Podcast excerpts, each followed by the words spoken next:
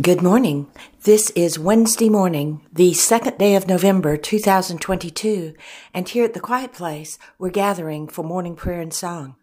We invite each of you listening to pause and join us as we begin this new day, as we pray.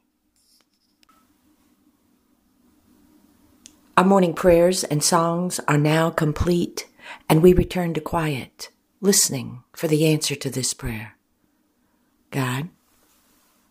What is it you wish for us to know today? I wish for you to acknowledge and love those walking in pain, in sorrow, in rejection, in shame, in guilt, in homeless destitution and lack of worth. I wish for you to wrap your arms around those tossing in hopelessness, those who have given up on being accepted and loved.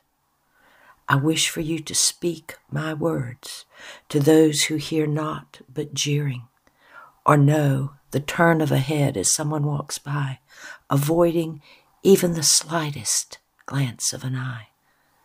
For these are my children with whom I am in love they are mine, as you are mine.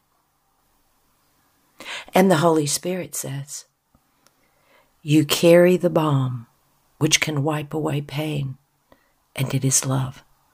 Do not hesitate to use love to ease another's pain.